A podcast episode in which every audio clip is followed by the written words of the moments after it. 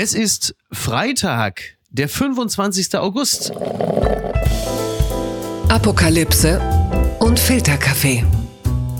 Die frisch gebrühten Schlagzeilen des Tages. Mit Mickey Beisenherz. Einen wunderschönen Freitagmorgen und herzlich willkommen zu Apokalypse und Filterkaffee, das News Omelette. Und auch heute blicken wir ein wenig auf die Schlagzeilen und Meldungen des Tages. Was ist wichtig? Was ist von Gesprächswert? Worüber lohnt es sich zu reden? Und es ist immer schön, mit ihm zu reden. Und das passiert hier in schöner Regelmäßigkeit. Und es ist besonders schön, denn der Mann war ja genauso wie ich in einer Art Sommerpause und kommt jetzt langsam wieder zurück, um eine Sendung wie Late Night Berlin langsam wieder zurück in die Spur zu hieven und aus Baywatch Berlin, da kennen Sie ihn natürlich sowieso. Ich spreche von Deutschlands größtem Entertainer Klaas Häufer Umlauf. Guten Tag. natürlich, genau. Hallo Miki, ja, schön, dass ich mal wieder dabei sein darf. Herzlichen Dank.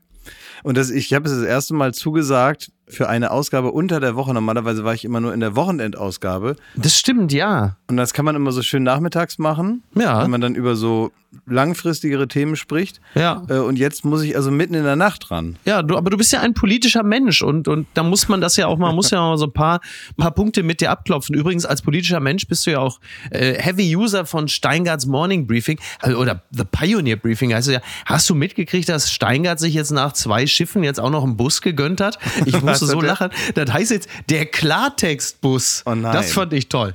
Das Der klingt eigentlich wie so, eine, wie, so, wie so eine Reisegruppe, die sich normalerweise verabredet, um dann irgendwie zu irgendwelchen Montagsdemonstrationen zu fahren. Dass man noch die anderen noch abholen muss mit dem Klartextbus und dann Richtig. fährt man irgendwo hin Ja. und schreit irgendwo auf dem Marktplatz was in so Megafone. Ja. Nämlich sogenannten Klartext. Ja, naja, ich, ich, ich warte jetzt eigentlich nur noch darauf, dass er sich einen eigenen Zeppelin gönnt oder ein U-Boot. Ja. Ne? Oder dass Harald Schmidt einen Busfahrführerschein macht. Gott, oh Gott, auf den kommen wir gleich auch noch kurz zu sprechen. Fun Fact des Tages. Kündigung bei Beleidigung in WhatsApp-Gruppe möglich. Das berichtet die Berliner Morgenpost. Nach einem Urteil des Bundesarbeitsgerichts in Erfurt kann nach Beleidigung in privaten Chatgruppen eine fristlose Kündigung drohen. Was bedeutet das? Dass das jetzt äh, tatsächlich rechtskräftig und gültig ist. Was bedeutet das für den äh, internen Chat in eurer Firma Florida TV? Wer ist am, am heftigsten bedroht? Ich weiß ja, wie ihr da alle holzt. Ich kenne Schmidti, ich kenne Jakob, Ja. ich kenne auch ganz andere Leute da. Also Ja, Wer ist akut gefährdet? Wahrscheinlich alle, hoffentlich, dass sie zumindest mal den Kanal oder diesen dann einstmals privaten Moment noch genutzt haben, um da irgendwie Dampf abzulassen. Ist ja immer besser, als wenn das so miteinander ständig passiert im Büro. Also es hat ja durchaus auch eine Funktion, dass so ein bisschen die Luft rausgelassen wird aus bestimmten Situationen. Ja. Aber was wir halt haben, ist auch ein Firmenchat, wo alle drin sind. Oh. Und das muss man sagen, das war irgendwann mal so, als wir wenige Leute waren, hatte das noch so den Ton, den man auch benutzen würde, wenn man sich so im Freundeskreis unterhält. Und irgendwann bekommt das so einen ganz normalen, so eine Bürorhetorik. Ja. Und ab einer gewissen Mitarbeiteranzahl verkommt also dieser Chat zu etwas eigenem mit einer eigenen Sprachkultur. Ja. Und es wird nur noch geschrieben, hey, ihr Lieben. Ach so. Also es ist zu freundlich. Das ist das andere Problem, dass man Mhm. oder in so mit, so mit so einer unterschwelligen Angepisstheit werden dann so äh, dreckige Teller fotografiert und so. Ach so, Also das oh. finde ich eigentlich schlimmer. Ja. Diese Subtitles, die dann in so Firmenchats sind, wo wo dann so vier Nachrichten untereinander stehen, die so an alle gerichtet sind, so ganz lieb und hey, ihr Lieben, wer hat denn schon wieder auf meinem Parkplatz gestanden und so, hey, ihr Lieben. und das finde ich also dann einmal richtig ausflippen irgendwo. So eine. Achtsamkeitsaggression, die so um sich greift. Ne? Das, äh, ja, das ist schwierig. Ich hatte, wo hatte ich so diesen Ton zuletzt beobachtet? Ich glaube bei Tina Ruland im Dschungelcamp, weil sie dann mit den anderen Campern auch immer so besonders achtsam und aufmerksam und anti-aggressiv gesprochen hat, was auf eine Art und Weise äh, konfliktabmildernd war, dass Mhm. man im Grunde genommen davon ausgehen konnte, dass also relativ bald der Erste über sie herfallen würde.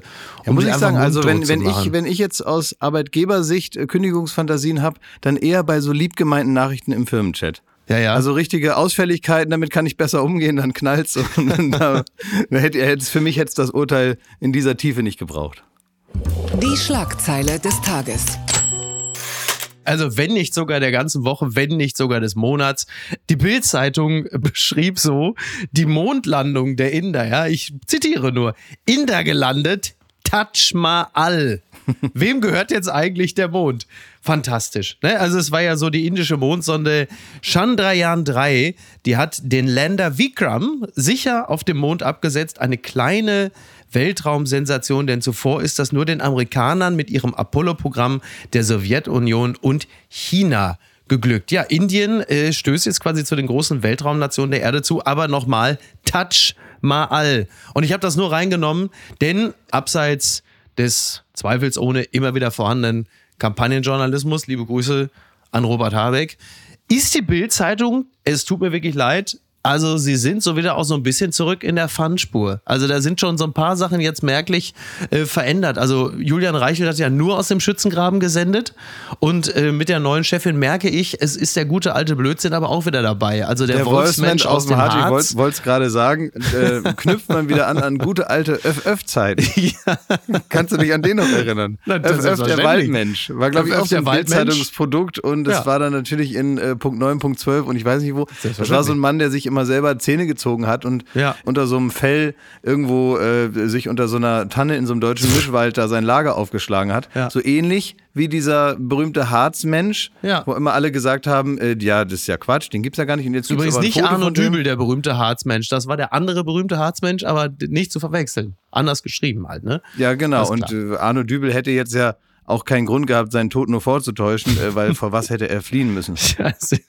ja, vor geregelte Arbeit hätte man wahrscheinlich gesagt. Ähm, übrigens, Öff Öff, ich weiß nicht, ob er sich zusammen mit dem Harz äh, Menschen, dem Harz-Wolfsmenschen, ob er sich auch mal mit dem Polen-Yeti getroffen hat. Vor ein paar Jahren, das war ja mein Lieblings, meine ever, ever Lieblingsschlagzeile Polen-Yeti begafft Bikini-Mädchen. Und wie gesagt, ich würde jetzt nicht dazu raten, die Bildzeitung zu kaufen. Aber ich muss sagen, wenn man da an diesem Verkaufskästchen vorbeigeht, da lacht einen doch mittlerweile wieder mal die ein oder andere Schlagzeile an, wo man sagt, äh, that's what I signed up for. Das muss man schon sagen. Also Touch Mahal, das ist schon wirklich, das ist die hohe Kunst äh, der Wirklichkeitsaufnahme. Aber es ist aber nach wie vor so, dass praktisch auf dem Mond landen jetzt äh, wissenschaftlich gar keinen Sinn macht, oder? Ja, also es ist nicht nicht, so, dass wirklich, man ne? irgendwas dabei lernt oder so, sondern das ist also so, wie das die letzten 20 Jahre auch gesagt wurde, es fliegt deswegen keiner mehr hin, weil es halt wurscht ist. Ja. Äh, und dann macht es aber nochmal jemand, um zu zeigen, wir haben auch so eine Maschine und wir können das übrigens auch und wer weiß, was wir mit dem Wissen noch alles hinkriegen. Ja. Das ist, glaube ich, interstellar so ein bisschen das Äquivalent äh, dazu, äh, wie jetzt im Jahr 2023 noch im P1 einen drauf machen mit so einem Eimer billigen Wodka und Wunderkerzen, wo dann alle sagen, naja, also um ehrlich zu sein, das ist jetzt auch nicht mehr so richtig revolutionär. Was man dazu sagen muss, das ist aber auf, also schon auch im Wettbewerb ein bisschen peinlich, denn die Russen haben es ja auch gerade versucht und das Ding ist abgestürzt. Also jetzt erst knallt die Mondsonde, stürzt ab, jetzt das Flugzeug von Prigoschin. Also wie viel Pech hat Putin eigentlich dieser Tage? Und das bringt uns zur wirklichen. Die Schlagzeile des Tages. Ah nee, falsch. Ich habe getauscht. Geht gar nicht mehr um Putin. Es geht jetzt um was viel Wichtigeres. Auf Putin kommen wir gleich nochmal zu sprechen. Wir reden natürlich jetzt über die Erweiterung der BRICS-Gruppe. Eine Ansage an den Westen, so beschreibt es die Zeit. Die BRICS-Gruppe vergrößert sich. Ihr Gipfel zeigt, dass die Länder dem Takt der westlichen Welt nicht mehr länger folgen wollen, weder wirtschaftlich noch ideologisch. Ich zitiere, am Ende kann Südafrikas Präsident Cyril Ramaphosa doch noch einen Erfolg verkünden. Aus fünf wird elf. Aus der BRICS-Gruppe wird BRICS plus Brasilien, Russland, China, Indien und Südafrika haben sich nach einigem Hin und Her in Johannesburg entschlossen, ihren Kreis zu erweitern. Argentinien, Ägypten, Äthiopien, der Iran, Saudi-Arabien und die Vereinigten Arabischen Emirate werden ab 2024 Teil derer, die so betonen sie es hier in Südafrika immer wieder dem globalen Süden eine starke Stimme geben wollen, um die Weltordnung gerechter zu gestalten. Also ein massiver Block als Gegengewicht zur G7. Äh, nicht jeder der Teilnehmer möchte das gleich als, als Gegenveranstaltung verstanden wissen. Aber es ist natürlich schon dann äh, ein ordentlicher, ich glaube, so rund 50 Prozent der Weltbevölkerung werden da repräsentiert. Ich glaube, 40 Prozent so der insgesamt der Wirtschaftsmacht der Welt. Das ist schon stark. Ich finde es ein bisschen schade, weil das Akronym BRICS oder BRICS, das war natürlich fantastisch, das war cool, das war sexy. Jetzt mit elf Buchstaben, mit viel Äs und so dabei. Das, wie will man das jetzt nennen, ne? Ja, ist es nicht BRICS Plus oder Ja. gleich einen ganz neuen Namen? Es klingt wie so ein Ja. Streamingdienst, ne? BRICS Plus oder so ein Magazin, was man auf keinen Fall abonnieren will. Ne? Ja, also man hat schon ein bisschen das Gefühl, dass sich Dinge zusammenbauen, gar nicht mal mehr so sehr im Hintergrund. Ja. Um letztendlich, also es, es, es wirkt natürlich wie so eine äh, konzertierte Vorbereitung an allen möglichen Stellen. Schon, ja. Und äh, so diesen, diesen leichten Hang dazu, das nicht ernst zu nehmen und auch so ein bisschen überheblich draufzuschauen, sagt, naja, die da, sollen Ja. die da mal sich da treffen und so. Also da gehöre ich jetzt auch nicht dazu. Also Ja. ich finde schon, dass eine beachtliche Entwicklung und beachtlich jetzt erstmal wertfrei. Äh, Absolut, mir ja. an und mal gucken, was da passiert. Und wenn man die G7 so als Wirtschaftsgröße am Ende Mhm. behandelt, ist es ja dann doch auch immer nach vorne gestellt, dass es dann eine sogenannte Wertegemeinschaft ist. Ja. Darauf äh, beruft man sich ja gerne im Westen. Ja, Sagt man ja sogar über die EU. ja. was, ich, auch- was ich auch mutig finde. Eben, Ja. genau. Und äh, also das, ich, ich glaube, das funktioniert schon da nicht. Und ich ähm, denke mal, das wird jetzt nicht gerade besser durch äh, diese äh, Allianzen, die dort gerade geschmiedet werden. Nein, ja, also ich, es werden ja auch keine Werte geteilt, also Indien und China beispielsweise. Und ähm, Werte ist ja auch ein wirklich, also klar, ne, jeder dieser Staaten nimmt ja für sich in Anspruch, für etwas zu stehen und auf der moralisch richtigen Seite zu stehen und äh, dass man natürlich äh, gegen die äh, Monopole des Westens gegen angehen will. Und sie haben ja alle ein ganz eigenes Verständnis von, sagen wir mal, Autonomie einzelner Staaten, also China, Taiwan beispielsweise. Ne? Und wenn man sich vorstellt, dass du dann aber auch zum Beispiel den Iran und Saudi-Arabien die ja nun wirklich alles andere als freundschaftlich verbunden sind, dass die in so einer Allianz sind, das ist schon interessant, wer da jetzt so alles an einem Tisch sitzt. also ich glaube, man kann sich auch dort, wenn es jetzt wirklich darum geht, schlagkräftig zu sein, für was auch immer, Mhm. äh, kann man sich da auch auf die Uneinigkeit der Menschheit verlassen. Ja. Also genauso wenig wie G7, G20 und äh, all das, also dass man da irgendwie mal eine vernünftige Abschlusserklärung rausbekommt, nachdem das nun tagelang geht und eigentlich gut vorbereitet ist und man ja denken könnte, dass man sich wenigstens auf so Grundsätze einigen kann, die dann tatsächlich auch irgendwie mehr bewirken als nur einen wahnsinnigen Wind und äh, Absichten in die Zukunft gerichtet sind. Ich glaube mal, dass sowohl im Guten als auch vielleicht in gar nicht so guter Absicht es eben nicht einfach ist, alles unter einen Hut zu kriegen. Aber es ist mal wieder die Erkenntnis, dass offenbar es nicht darum geht, sich tatsächlich an einen Tisch zu setzen und dafür zu sorgen, dass es für alle gleichmäßig besser wird. Werbung. Mein heutiger Werbepartner ist Clark. Ich verbringe viel zu viel Zeit am Telefon, am Handy. Und wenn ich auf meine äh, Anzeige, was die Bildschirmzeit angeht, starre, dann starre ich entsetzt so lange darauf, dass die Bildschirmzeit noch länger wird. Was nutze ich denn eigentlich? Also bei mir so in erster Linie sind es dann doch wirklich äh, Nachrichtenseiten. Ich daddel gar nicht auf dem Handy, aber ich bin natürlich dann auch recht viel äh, zum Beispiel auf den Musikseiten. Aber meistens informiere ich mich oder ich werde informiert und bin sehr viel äh, in den Messenger-Diensten, wo mir dann Freunde und Bekannte schreiben, was ich alles wieder verpasst habe, was ich alles noch machen muss und was ich alles wieder nicht auf die Reihe gekriegt habe. Und da kommt Clark ins Spiel, denn Clark organisiert mein Leben ein kleines bisschen besser. Mit Clark hast du nämlich alle deine Versicherungen im Blick und musst nicht ständig in verschiedenen Apps nachschauen, wann die nächste Kündigungsfrist ist, ob dein Schaden übernommen wird oder an wen du dich wenden kannst. Und hätte ich mal Clark benutzt, dann hätte ich nicht vor zwei Wochen Flatterband an meinem Auto gehabt. Äh, Mehr sage ich dazu nicht. Mit deiner Unterschrift bei der Anmeldung wird Clark dein neuer Versicherungsmakler. So können sie deine Interessen gegenüber den Versicherungsgesellschaften vertreten und dir einen digitalen Service mit allen Vorteilen anbieten. Das Maklermandat greift für alle deine Versicherungen, die du in der Clark-App angibst und hochlädst. Du kannst natürlich jederzeit und kostenfrei deine Vollmacht zum Maklermandat widerrufen. Vergiss also das mühselige Suchen nach deinen Policen und manage deine Versicherung digital on the go 24-7. Ach Gott, ja, das wäre so schön. Das muss man machen. Das ist fantastisch. Das könnte mein Leben so deutlich erleichtern. Hol dir ein Upgrade mit Clark. Also Clark spendiert allen HörerInnen einen Shopping-Gutschein von bis zu 30 Euro. Einfach die Clark-App runterladen oder direkt auf die Website gehen. Clark.de bei der Registrierung den Gutscheincode Filterkaffee 54, alles groß geschrieben. Ja, Filterkaffee 54. Ihr ladet eine bestehende Versicherung hoch, dann sichert ihr euch einen 15 Euro Shopping-Gutschein für Brands wie äh, Adidas, Amazon, DAZN. Und bei zwei Versicherungen, da sind es sogar ganze 30 Euro. Also probiert die Clark-App doch selbst einmal aus. Und jetzt weiterhin viel Spaß mit der heutigen Folge. Gucken mal, wer da spricht.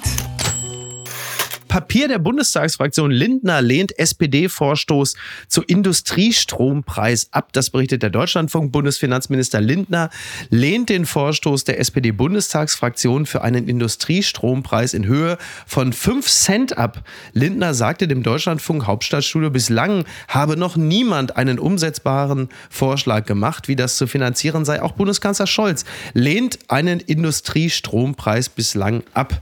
Doch die Gegenstimmen werden mehr. Was ich an der ganzen Geschichte eigentlich besonders interessant fand und finde, ist der Umstand, dass es jetzt plötzlich dann auch anfängt zu knirschen zwischen dem SPD-Kanzler Olaf Scholz und der SPD-Fraktion. Denn was in den letzten zwei Jahren ja vielleicht sogar ein bisschen länger schon erstaunlich gut funktioniert hat, war ja eine Einigkeit der Sozialdemokraten. Das kannte man ja lange, lange nicht. Und jetzt über diesen Industriestrompreis, den Olaf Scholz ja als dauerhafte Maßnahme ablehnt, gibt es die ersten Zerwürfnisse, denn der SPD-Chef Klingbeil, der hatte ja noch bei Lanz gesessen und gesagt, ja, wir wollen Olaf Scholz aber schon dazu bringen, dem zuzustimmen. Also das jetzt auch noch, also nachdem die Ampel ohnehin schon irgendwie an allen Ecken und Enden so auseinanderzufallen droht, ist jetzt auch endlich die gute alte Sozialdemokratie zurück. Könnte man meinen. Und da spreche ich natürlich mit einem der führenden Sozialdemokraten Deutschlands, Klaas. Was ist denn da wieder los in deiner Partei? In meiner Partei. Ich möchte mal kurz dazu sagen, dass immer noch das Gerücht umhergeht, ich hätte ein sogenanntes Parteibuch. Das habe ich bewusst vermieden. Nee, das hast du einfach nur so suggeriert, nennt man das, glaube ich. Ist, das da ist richtig. Hast, das, ja? ist, das ist richtig. Genau. Deswegen äh, sah ich mich genötigt, das mal klarzustellen. Was aber nicht heißt, dass ich nicht grundsätzlich eine gewisse Nähe, dass mir eine Nähe Ja. äh, jetzt äh, befremdlich sich das anfühlen würde. Ja. Aber so ist es ja eben, hast du ja gerade auch gesagt. Also so vielseitig wie da teilweise die Meinungen sind, so unterschiedlich findet man dann auch die einzelnen Meinungen und dementsprechend hat man Ja. kein klares Gefühl dazu. Aber dieser Unterschied von Olaf Scholz zur Partei, ich meine, es gibt keinen Moment, wo man den nicht spürt. Ja. Das ist eben so und den spürte man im Wahlkampf, den spürte man schon vorher, den äh, findet man in vielen verschiedenen Situationen und ich bin auch durchaus erstaunt über ganz viele Entwicklungen, die momentan so mit der, also ich habe das ja lange nicht erlebt, dass überhaupt die SPD in Regierungsverantwortung in dieser Form, also auch im Kanzleramt ist und äh, Hm. da gab es gewisse Entwicklungen, die mich äh, überrascht haben. Also Mhm. beispielsweise äh, Nancy Faeser im Innenministerium. Ja. Da werden also mittlerweile Dinge gemacht, das hätte sich ja ein Horst Seehofer teilweise gar nicht getraut auszusprechen. Ja, sie ist im Wahlkampf, ne? Mhm, Ja, das ist ärgerlich für alle anderen, die mit dem, mit dem Innenministerium Hoffnung verbunden hatten. Das ist richtig. Also ich bin teilweise schon erstaunt, wie wenig man hier und da grundsätzlich Mhm. einer Haltung sein kann, dass die Meinungen im Detail dann auseinandergehen Klar. Äh, und auch innerhalb einer Partei gerade auch äh, in dieser Verantwortung momentan Diskussionen entstehen, ist ja wünschenswert. Gab es natürlich Anfang der 2000er in der SPD natürlich auch. Ne? Ja, Stichwort Agenda 2010, das war ja Absolut. ganz extrem. Da wurde ja nur wirklich das äh, sozialdemokratischste aller Grundverständnisse aufgelöst oder man hatte sich da entzweit. Und du sprichst natürlich das Thema Migrationsfragen an. Das ist sicherlich ein ganz elementares Thema. Jetzt beim Thema Industriestrompreis geht es natürlich eher um die Finanzierbarkeit von Dingen. Es geht um die Finanzierbarkeit, es geht aber auch, auch ein bisschen darum zu überlegen, wer steht hier für wen ein. Ja, absolut. Da geht es auch Absolut. wieder darum, dass man eine gru- grundsätzliche Belastung für viele, dann auch das Vertrauen darauf, dass wenn man dann subventioniert, dass es dann die richtigen Unternehmen sind und so weiter. Also es Exakt. geht ja nicht nur darum, wo kommt das Geld her und wie macht man es dann, sondern auch so ein bisschen Klar. ist das ein Prinzip, was am Ende ja, eine Gerechtigkeit verspricht. Absolut, ja. Es geht ja unter, also es wird ja irgendwann in eine Situation möglicherweise kommen, dass bestimmte ausgewählte, besonders tragfähige oder besonders, sagen wir mal, wichtige Unternehmen, dass die dann vielleicht diesen Industriestrompreis bekommen und andere nicht. Ich warte eigentlich äh, täglich auf den Begriff äh, Industriestrompreis-Triage. Das kann eigentlich nicht mehr lange dauern, bis dieser Begriff in der Welt Wem ist. als erster das Ähm, Licht ausgestellt wird. ja, natürlich, selbstverständlich. Ja, wir warten es mal ab. Ist auf jeden Fall lustig. Also in der Ampel wird es nie langweilig irgendwie. Also wenn es dann nicht nur zwischen äh, Grünen, FDP und SPD rund geht, dann jetzt auch endlich äh, zwischen äh, SPD und der anderen SPD. Und jetzt kommt ja erstmal wieder Meseberg oder wie ich es äh, jetzt schon liebevoll nenne, Maleseberg. Und ähm, da wollen wir jetzt mal gucken, wie die da wieder rauskommen. Ne? Man trifft sich und man suggeriert Einigkeit und dann dauert das maximal fünf Stunden und dann geht es aber gleich wieder richtig rund. Also, naja. Das gibt's doch gar nicht. So, jetzt aber. Putin kündigt, und das ist wirklich toll, Putin kündigt umfassende Untersuchung zu Absturz des Jets mit Wagner-Eliten an. Das berichtet NTV. Russlands Präsident Wladimir Putin kündigt nach dem Absturz des Privatjets, der laut Passagierliste unter anderem Wagner-Chef Prigoschin transportierte, eine umfassende Aufklärungsarbeit an. Er hatte übrigens auch noch das war im Zuge des Ganzen äh, auch noch geschehen äh, gestern. Er hatte auch der Familie des Wagner-Chefs kondoliert. Also traurig. Und er sagte, man wird sehen, was die Ermittler herausfinden. Man wartet ja schon darauf, dass irgendwie einer noch so einen Sack mit den Zähnen von Prigoschin irgendwo daneben legt. Also es ist schon eine faszinierende Geschichte, die du sicherlich auch höchst interessiert verfolgt haben wirst, denke ich mal. Ja, mhm. sicher sind da skurrile Entwicklungen äh, grundsätzlich auch dann in den letzten zwei Monaten äh, rund um diese, diese Beziehung zwischen diesen zwei Herren und mit den damit verbundenen äh, Systemen dahinter.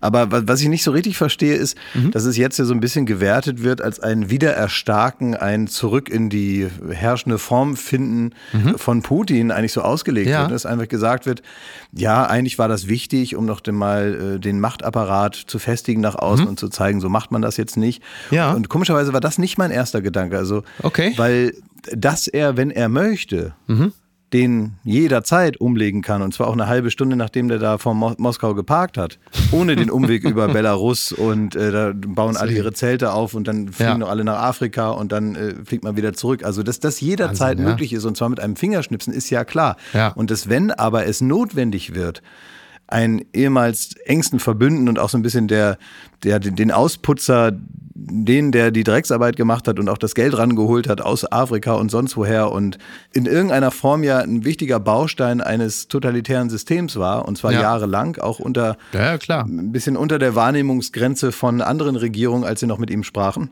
Ja. Und wenn dann der einzige Ausweg ist, den vor der versammelten Weltöffentlichkeit abzuknallen, ist das doch kein Zeichen von Stärke, eines autokratischen Herrschers. Ja, ist es die Sprache, die er spricht, die er immer gesprochen hat? Ne? Ja, ja Und, klar, ähm, gut, also das äh, verstehe ich ja, ne? dass, ja. dass er dann vielleicht nicht anders kann. Äh, aber ja. trotzdem ist das doch letztendlich, macht es doch die Klammer zu in einen Vorgang, der von vorne bis hinten eigentlich unkontrollierter nicht hätte sein können. Also dass ja, die, dieses Kontrolle verlieren endet doch letztendlich damit, dass die einzige Möglichkeit, diesen, äh, diesen Hackmack zu beenden, das ist.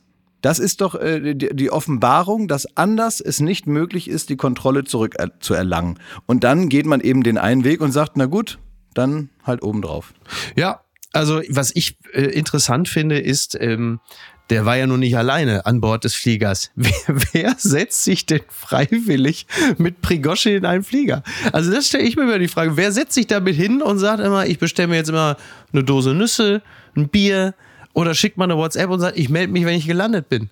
Also das, das sind auch dann Leute gewesen, die müssen sich ja sehr sicher gefühlt haben oder müssen ja gedacht haben, dass eine Zusage von Putin der ja gesagt hat, pass mal auf, Leute, macht euch keinen Kopf, ihr habt ihr freies Geleit, dass die wirklich was wert ist. Das finde ich in dem Zusammenhang wirklich ganz interessant. Naja, und das ist äh, vielleicht sowieso die Erkenntnis daraus. Erstmal, also wie kommt man überhaupt dazu, über solche kuriosen Vorgänge, die so weiter weg von der eigenen Beurteilungsmöglichkeit ja gar nicht sein könnten, äh, dass man dann da über sowas jetzt reden muss, weil das eben der, das Zeug ist, was aktuell in der Zeitung steht. Ja, deswegen müssen wir ja darüber sprechen und uns irgendwie eine Meinung oder eine Position bilden und denken, was mhm. könnte der gedacht haben bei was und was bewirkt das jetzt nun? Ja, was weiß denn ich? Ja, ja. Keine Ahnung. Das ist halt nun mal dieser dieser absurde Kram, der gerade in der Zeitung steht. Und das ist der einzige Grund, warum ich überhaupt gemeinsam mit dir in die Verlegenheit gerate, über so etwas reden zu müssen. Aber was es vielleicht tatsächlich zeigt, ist noch einmal mehr für die Leute, die das nicht längst schon irgendwie kapiert haben oder vielleicht für die Leute, die das auch absichtlich so immer nach vorne gestellt haben, zu sagen, na ja, man muss dann auch verhandeln und man muss dann irgendwelche Lösungen finden und dann am Ende wird er dann schon Ruhe geben und dann ist es auch in Ordnung und dann hat man eine Lösung und dann gibt es Frieden auf allen Seiten. Also es gibt ja gerade in der, in der rechten Blase immer mal wieder Menschen, die das sagen. Also Doch, die gibt es auch in der linken Blase, ne? Also ja. die, die gibt es so wirklich, glaube ich, in jeder Blase, ne? Das Thema Verhandlungslösungen und so, es wird manchmal ein bisschen anders begründet. Vielleicht auch manchmal mit anderer Russlandnähe oder so, aber das hörst du ja überall. Das ist ja auch ja, ist ja aber keine, ich glaube, das ist jetzt mal ein, mal ein universell geltendes Argument dafür, dass man sagt, also vielleicht ist es dann doch nicht so viel wert, wenn er sagt, so ist das und nicht anders. Entzauberte Scheinriesen. Kaffee statt Krimskrams, Chibo in der Krise, das ändert sich für Kunden. Das berichtet der Spiegel. Jahrelang lockte der Kaffeekonzern massenhaft Käufer mit Mode, Nippes und Küchenartikeln. Doch nun beschert das Geschäft mit Yogamatten oder Spargeltöpfen Chibo einen Rekordverlust. So will der Händler jetzt umsteuern. Also 2022 Rekordverlust von 167 Millionen Euro. Grund dafür ist vor allem die Schwäche des sogenannten Non-Food-Geschäfts. Ja klar, ne? Textilien, Haushaltswaren, Elektro-Kleingeräte. Dafür war Chibo doch zuletzt eigentlich auch bekannt. Jetzt Ja. muss ich natürlich direkt fragen, was bedeutet das eigentlich für den Senseo-Papst Jakob Lund? Also wir wissen alle, der hat häufiger in Chibo-Filialen gestanden, er ist Kaffeeliebhaber, hat da seine Bohnen gekauft und dann ganz nebenbei natürlich eine Yogamatte und vielleicht mal so ein, weiß ich nicht, so ein Waffeleisen. Oder so. Eierschneider. Ein Eierschneider. Ja, solche Sachen hat man da gekauft. Bitter, ne? Ja, ich kaufe da immer, äh, wenn ich jetzt so, ähm, äh, manchmal bin ich am Wochenende in Brandenburg Ja. und dann ist es ja so oft auch äh, ganz entspannt, weil es egal ist, was man anhat. In Brandenburg stimmt Und- das. Ja, es ist einfach auch manchmal eine Befreiung so aus dem Würgegriff Ja. der Modehauptstadt Berlin, dass man einfach mal so losgelassen wird und dann kann man anziehen, was man möchte. Ja. Und dann sehe ich etwas, was wirklich ausschließlich so äh, das Versprechen mit sich bringt, dass es, dass es sich schön anfühlt, wenn man es anhat. Ja. Also zum Beispiel eine Mütze mit so Thermo, TCM mit, halt, ne? von TCM mit so, mit so einem Thermoband direkt in der Mütze drin oder so Ach so, Handschuhe geil. in äh, verrückten Farben, aber wo man das Gefühl Ja. hat, die fühlen sich bestimmt geil an, wenn man damit Fahrrad fährt. Ja. Oder so ein äh, Schal, der schon so ein Loch drin hat, wo man dann das andere Ende so reintun kann. Und sowas Hast du kaufe denn noch ich mir das dann. Brillen LED-Leselicht? äh, gab's auch von Chibo. Das Brill, das beklemmst du dir an die Brille. Ja. Und jetzt, du, du sitzt ja gerade in einem sehr dunklen Raum. Wenn du jetzt Ja. zum Beispiel das Brillen LED-Leselicht von Chibo hättest, das wäre eine von TCM oder der Bananenschneider. Da kann man also Bananen mit so einem Bananen, wie der Eierschneider, Nur in kleine. Scheiben schneiden. Ja. Ja, nur, nur mit Bananen. Was ich auch sehr gut fand, war die Kiwi-to-go-Box, weil man weiß ja, jeder kennt das ja, wie unglaublich nervig das ist, wenn man so eine Kiwi von A nach B tragen muss. Und da Ja. gibt's so eine kleine Tupperdose, die Kiwi-to-go-Box. Das ist doch super. Ne? Ja, und, und all diese Dinge kaufe ich gerne und wenn es das jetzt ab Ja. morgen nicht mehr gibt, äh, ja, fände ich nicht schön, ehrlich gesagt. Würde Nee, also muss ich auch sagen. Also ich hoffe, also wir sollten mehr äh, TÜNIF kaufen, damit das also Ja. weiterhin auch verfügbar ist, wenn wir es dann mal brauchen. Ja, aber es ist, glaube ich, schon zu spät, denn die werden diese Sparte massiv eindampfen, weil das einfach nicht mehr so richtig gut geht, nicht mehr funktioniert. Dafür äh, werden sie bei Chibo, und jetzt wirst du, jetzt wirst dich festhalten, sie werden künftig mehr auf Kaffee setzen. Also die haben in Chibo-Filialen teilweise jetzt auch so einen Barista da stehen und äh, treten aber dann wiederum dadurch hart in Konkurrenz mit mit Bäckereien, die massiv aufgerüstet haben. Die sind jetzt im Grunde genommen so der Player, der Gegenplayer Nummer eins. Hätte man auch nicht gedacht, ne? Das ist auch verrückt, ja. Und irgendwann wird Ja. da einer vom Himmel geschossen. Das ist sie jetzt. Die Wende. Kusseklar bei Fußball-WM. Spanischer Verbandsboss Rubiales soll Rücktritt angekündigt haben. Das berichtet der Spiegel. Wegen eines übergriffigen Kusses bei der Siegerehrung der Frauen-WM gerät Spaniens Fußballchef Luis Rubiales massiv in die Kritik. Nun ist der Druck offenbar zu groß geworden. Ja, das ging natürlich in den letzten Tagen massiv hin und her. Das haben wir alle ja auch äh, sehr interessiert verfolgt. Ne? Erst gab es den WM-Titel für die spanischen Frauen. Dann griff sich Luis Rubiales die spanische Weltmeisterin Jennifer Hermoso. Da hat er sie auf den Mund geküsst. Er hat sie im Grunde genommen wirklich an sich gezogen, hat also sehr deutlich gemacht, äh, der Chef bin ich. Du kommst jetzt mal schön her und lässt dich jetzt mal ordentlich abbusseln. Und äh, erst sagte Hermoso, äh, hatte sie bei Instagram geschrieben, das hat mir nicht gefallen. Da gab es plötzlich ein offizielles Statement im Sinne von, nein, das ist so alles in Ordnung. Da hatte man dann irgendwie auch ein bisschen das Gefühl, äh, das hat sie doch nicht ernst gemeint. Dann äh, kam plötzlich raus, das hat sie so nie verfasst. Dann soll er sie an Bord quasi versucht zu haben zu überreden, ein gemeinsames Statement äh, via Insta rauszugeben, wo sie sich beide entschuldigen. Und jetzt am Ende dieser Woche äh, gibt es dann eine Sondersitzung des spanischen Verbandes und dieser Mann ist möglicherweise schon weg. So. Und was lehrt uns diese ganze Geschichte? Und dass man das mal sein lässt. Ja, ist richtig. Ja, vor allen Dingen, und das fand ich in dem Zusammenhang sehr, sehr gut, dass jetzt sogar der FIFA, also der Fußballweltverband FIFA, ein Disziplinarverfahren eingeleitet hat. Denn, frei übersetzt, da hat die FIFA gesagt, so, das geht nun überhaupt nicht. Das bringt unsere schöne FIFA in Verruf, denn wir achten quasi die Menschenrechte. Und bei uns bei der FIFA geht es uns ganz explizit darum, dass alle Menschen sich wohlfühlen und dass da niemand in irgendeiner Art und Weise da äh, gegen seinen Willen zu irgendwas gezwungen wird. Und da muss man sagen, da hat die FIFA natürlich klar. doch, sogar in den Statuten des spanischen Fußballverbands war doch eine sehr konkret formulierten, äh, formulierter Satz, wo es irgendwie hieß, Stimmt. dass man die, die Lippen nicht aufeinander drücken darf oder so. Wo also Wie? wirklich Ja. sehr genau, schon, ich weiß nicht mehr genau, wie es war, aber so ziemlich genau das, was da passiert ist, war also explizit vorher schon mal formuliert. Also Aber es wie ist wohl schon mal vorgekommen. Denn, ja, genau, genau. Ja, das, es, wird schon mal ja vorgekommen sein. Das ja. sind wie diese amerikanischen Gesetze, wo man sagt, man darf irgendwie in Idaho nicht rückwärts auf dem Pferd sitzen und äh, Halleluja singen, weil irgendeiner das mal so lange gemacht hat, bis es verboten wurde. Und deswegen denke ich mal, dass äh, das äh, überbordende Temperament von irgendwelchen äh, Typen, die also noch nicht so ganz verstanden haben, Mhm. wie man miteinander umgeht im äh, Falle eines einer freudigen Nachricht. Tja, wird es schon wahrscheinlich schon mal passiert sein. Ja, aber es war auch wirklich unangenehm. Also das zu sehen Ja, ja. und auch so dachte, also wenn das jetzt einfach mal so durchgeht nach dem Motto, ja, sind alle gut drauf und äh, ach, siehst du mal und die freuen sich halt total. Ja, ja. Das wäre schon sehr befremdlich gewesen, wenn der da nicht jetzt das noch irgendwie hätte erklären müssen oder im Idealfall wie jetzt einfach rausfliegt für Ja, sowas. Kalle Rummenigge hat beim Sportbild Award gesagt, Leute, jetzt redet euch mal ab, das war völlig okay. Also im Überschwang der Gefühle habe ich auch schon Männer geküsst, nicht auf den Mund. Man hatte ja beim Sportbild, bei der Sportbild Award ist ja sowieso so ein bisschen so, so eine Art, sag mal, Safe Space für äh, verletzte Männer. Und Kalle Rummenigge hat natürlich das gemacht, was man von ihm erwartet hat. Völlig klar. Äh, ich glaube, es ist nur wieder so, auch wieder so ein schönes Beispiel dafür, dass irgendwann das Vergehen gar nicht mehr im Vordergrund steht, sondern die unglaublich schlechte Art und Weise, mit der eigenen äh, Zuwiderhandlung umzugehen. Also- Weil ich glaube, hätte er frühzeitig gesagt, pass mal auf, Leute, das war scheiße von mir, das geht so nicht und äh, die Kritik ist total berechtigt. Ich glaube, dann wäre er sogar ohne Rücktritt da durchgekommen. Also die einzig seriöse Institution, die sowas einordnen sollte, ist Waldis dritte Halbzeit auf News. Oh Gott, ey. Oh Gott, das hat auch noch gefehlt. Übrigens möchte ich an dieser Stelle noch was sagen, weil ich habe wirklich sehr darüber gelacht.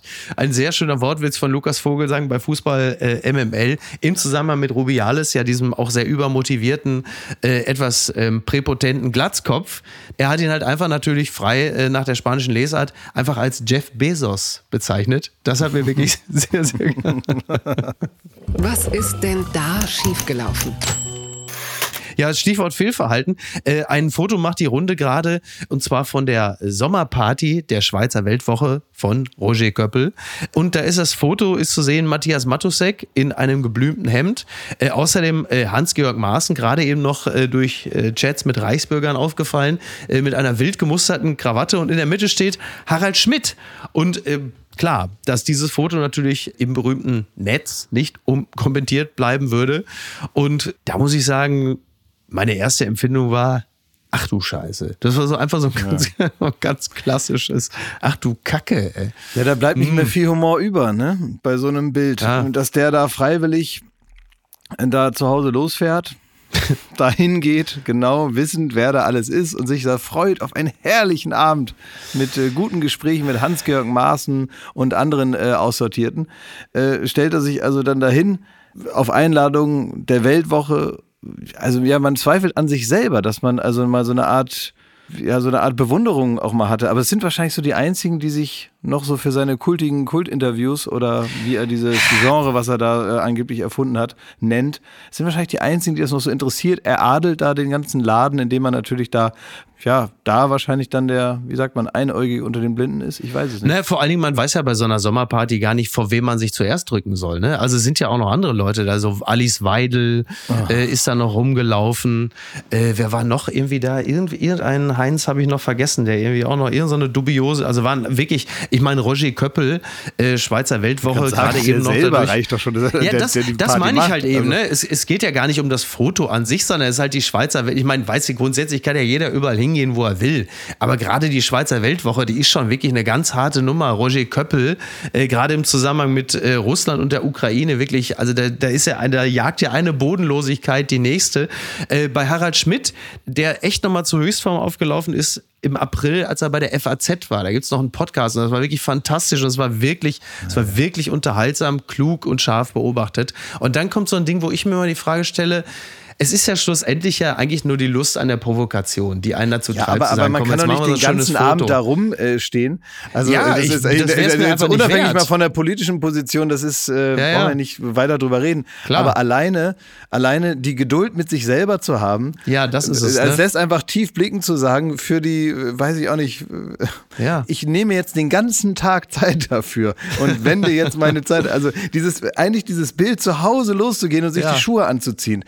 Das ist eigentlich das, das Kurioseste an dem ganzen Ding, dass man sagt, morgen gehe ich dahin, da kann ich nicht, da Ja. habe ich da diese Veranstaltung und dann Ja. geht man so los und zieht sich eine Jacke an und kauft sich irgendwie noch ein Getränk am, am Hauptbahnhof, weil man weiß, da fährt man jetzt hin. Ja, das ist es halt, ne? Und, und das finde ich eigentlich das viel größere Psychogramm.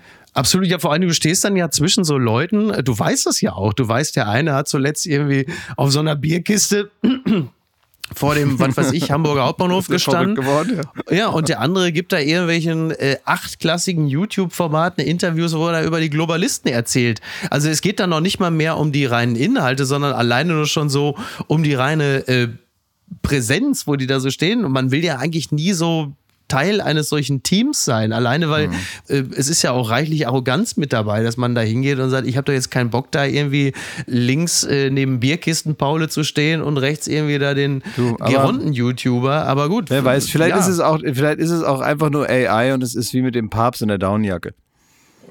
Unterm Radar. Andreas Ellermann und die Güllepumpe aus Trash, ein sehr schöner Gastbeitrag von Peter Breuer bei Übermedien. Das Wort von ist der Adelstitel der vermischtes Spalte, das von Medien verliehene Prädikat für die Verwandten oder sonst wie mit Promis verbandelten Personen, die den Reality-Hofstaat als Freund von oder Tochter von besiedeln.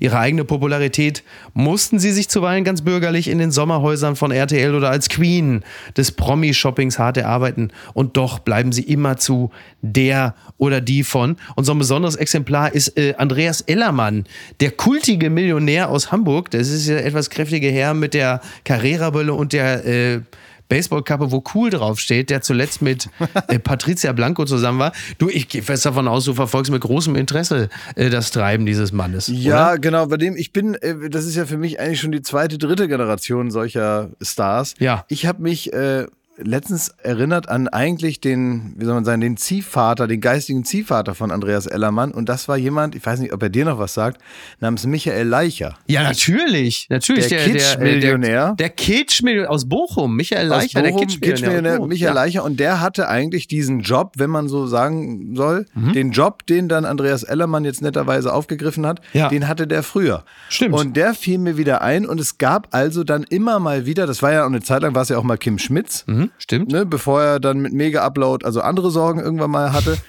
Aber so diese Position in der Öffentlichkeit, da kommt ein, Ja. ein, ein Verrückter, der so hochgejazzt wird zum Millionär Ja. und auch selber irgendwann dran glaubt, dass das ist. Ja. Und so ein bisschen davon lebt, dass äh, Kamerateams von RTL sie dabei filmen, wie sie also reich Richtig. sich benehmen. Genau, genau. Also ähm, Peter Breuer schreibt hier unter anderem, Anfang 2023 trennte er sich von Patricia Blanco und findet bei Bild, T-Online, Fokus, Stern, Bunte, TZ, OK Magazin, RTL Pro 7 und im Feuilleton von Tag 24 dankbare Abnehmer für seine Version des Beziehungsendes, den er von der Konsumsucht seiner Ex berichtet, die auf den gleichen Kanälen von seinem Geltungsdrang erzählt. Also jetzt mal, wann zerstört Andreas Ellermann die Beziehung von Mark Terenzi und Verena Kehrt? Das kann doch nicht mehr lange dauern, oder? Das ist doch ein, das Der hätte eigentlich noch gefehlt am Tisch. Ja. Also es gab ja dieses, äh, bevor die äh, letzte, äh, ja, in Anführungsstrichen Partynacht da losging, Ja. äh, saßen die ja alle in Hamburg in irgendeinem Restaurant und schon die Anordnung der Personen am Tisch hätten eigentlich schon, da hätte man eigentlich sagen können, komm, wir trennen uns jetzt hier und gehen alle wieder nach Hause, weil das funktioniert so nicht. Da war Claudia Obert mit ihrem Lover Max. Ja. Ähm, es war ähm, ein DJ namens Steven S., den ich also bislang auch nicht kannte, der aber ähm, deswegen berühmt ist, weil er äh, so kultige Rasterlocken hat. Ach so, natürlich. Ja, das ist wohl, das hat ihn irgendwie hat ihn Okay, das verstehe. manifestiert in der Hamburger DJ-Szene. Okay. Äh, dieser Umstand und dann äh, und Kalle Schwensen saß noch da als Stimme der Vernunft und als altväterlicher Betreuer. Ja, was ist und Kerstin Und, äh, Lasogga auch noch, die Mutter von äh, Pierre-Michel Lasogga, ne? Ja, Kerstin die kam Lasogga. später ja. dazu in der ersten Toll. Station in Susis Showbar. Das war ein Wahnsinn. Na, ist doch egal. Auf Ja. jeden Fall, da hätte Andreas Ellermann auf jeden Fall ein, also der wäre, wenn man so, zwei, ihr kennt doch immer diese Bilder, dass man oben und unten äh, und dann oben ist was anderes als unten. Ja. Und dann muss man das so einkreisen. Wenn man auf dem unteren Bild einfach äh, Andreas Ellermann dazugesetzt hätte, hätte man wahrscheinlich eine Viertelstunde drauf gestartet und hätte nicht gewusst, was hier anders ist. Oh Gott, ey. Also es ist wirklich, es ist wirklich absolut faszinierend. Für mich ist ja im Grunde genommen war und ist äh, Iris Klein äh, der Beweis dafür, dass der Boulevard dieses Promi-Ding wirklich zu weit gedreht hat. Das ist für mich das, das Ultimative. Aber äh, so geht's natürlich auch. Wir werden das äh, weiter mit Spannung verfolgen. Ein letztes noch, Klaas. Am äh, Sonntag hat Friedrich Merz das große Sommerinterview in der ARD. Äh, wie glaubst du, äh, geht das aus am nächsten Tag? Ja. Was passiert? Was kann da nach Björn Höcke noch kommen? Also ich bin auf jeden Fall sehr gespannt, äh, weil man weiß ja von Friedrich Merz, er ist ja in allem, was er sagt, an Klarheit nicht zu überbieten. Denk mal, am nächsten Tag werden wieder so 10 bis 12 Exegeten und Unionsapostel wieder erklären, was er eigentlich gemeint hat und was da wieder Genau, und dann so, so, so Wörter wie Sozialtourismus werden dann wieder einkassiert und äh, kleine Paschas und so.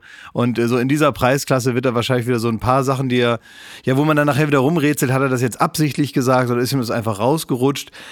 Ich, ich weiß nicht, also ich glaube, er kann zumindest mal davon ausgehen, dass sein, sein, sein Umfragehoch dann wieder also beendet ist und wieder da ankommt, wo er mal gestartet ist, nämlich bei minus fünf. Sehen wir es doch einfach positiv. Bislang hat er noch nicht die Maschine von Markus Söder abschießen lassen. Und das ist doch in diesen Zeiten doch einfach schon auch mal. ist das schon mal ein schönes, schönes Minimalziel. Äh, Klasi, ich danke dir ganz herzlich. Ja, ich gehe dir. davon aus, du drückst äh, dem Film Das Lehrerzimmer ganz fest äh, die Daumen. Ja, Denn ja. du hast ja äh, eine gewisse persönliche Verbandlung sogar zum Teil des Casts, wenn ich mich Ja, nicht irre. Ne? ich habe genau, ich ähm, habe mit Leonie Benisch äh, zusammen gedreht. Wir haben ein paar Tage äh, da gemeinsam am Set verbracht. Ich habe sie sehr zu schätzen gelernt und freue mich deswegen sehr für sie. Und ich habe auch sogar einen der vielen äh, deutschen Filmpreise verliehen an den äh, Regisseur und Drehbuchautor vom Lehrerzimmer. Und äh, insofern war ich also zumindest mal am Anfang äh, in der Nähe, als diese Karriere dieses Films und damit einhergeht auch die Karriere der Beteiligten der, des Films, äh, als das losging. Und ich würde mir das natürlich wünschen, dass das weitergeht. Nicht nur für Leonie Benisch, aber vor allem für sie. Dann werde ich dich einfach in der nächsten Folge, wenn du wieder hier zu Gast bist, ankündigen als der Oscar-Macher. Ist doch geil, oder? Das ist genau das, man, ich, genau. ich und Andreas Ellermann, wir machen die Stars. das will man noch hören. Klaas, lass dir gut gehen. Ich freue mich auf die aktuelle Folge Baywatch Berlin. Und wann geht's mit Late Night Berlin weiter?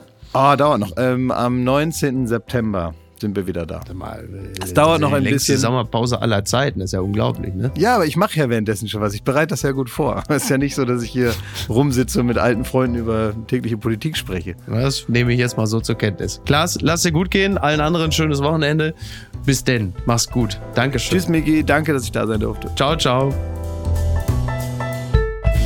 Apokalypse und Filtercafé ist eine Studio Bummens Produktion mit freundlicher Unterstützung der Florida Entertainment. Redaktion Niki Hassania. Executive Producer Tobias Baukhage. Produktion Hanna Marahiel. Ton und Schnitt Niki Fränking. Neue Episoden gibt es immer montags, mittwochs, freitags und samstags. Überall, wo es Podcasts gibt. Stimme der Vernunft und unerreicht gute Sprecherin der Rubriken Bettina Rust.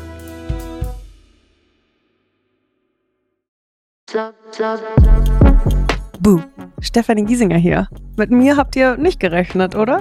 Ich bin nur kurz hier, um euch über meinen Podcast zu erzählen, G-Spot.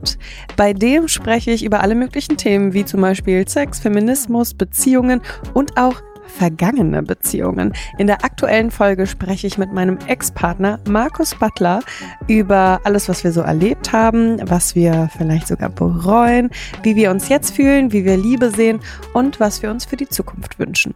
Also, falls ihr Lust habt reinzuhören, würde ich mich sehr freuen. Bis dann!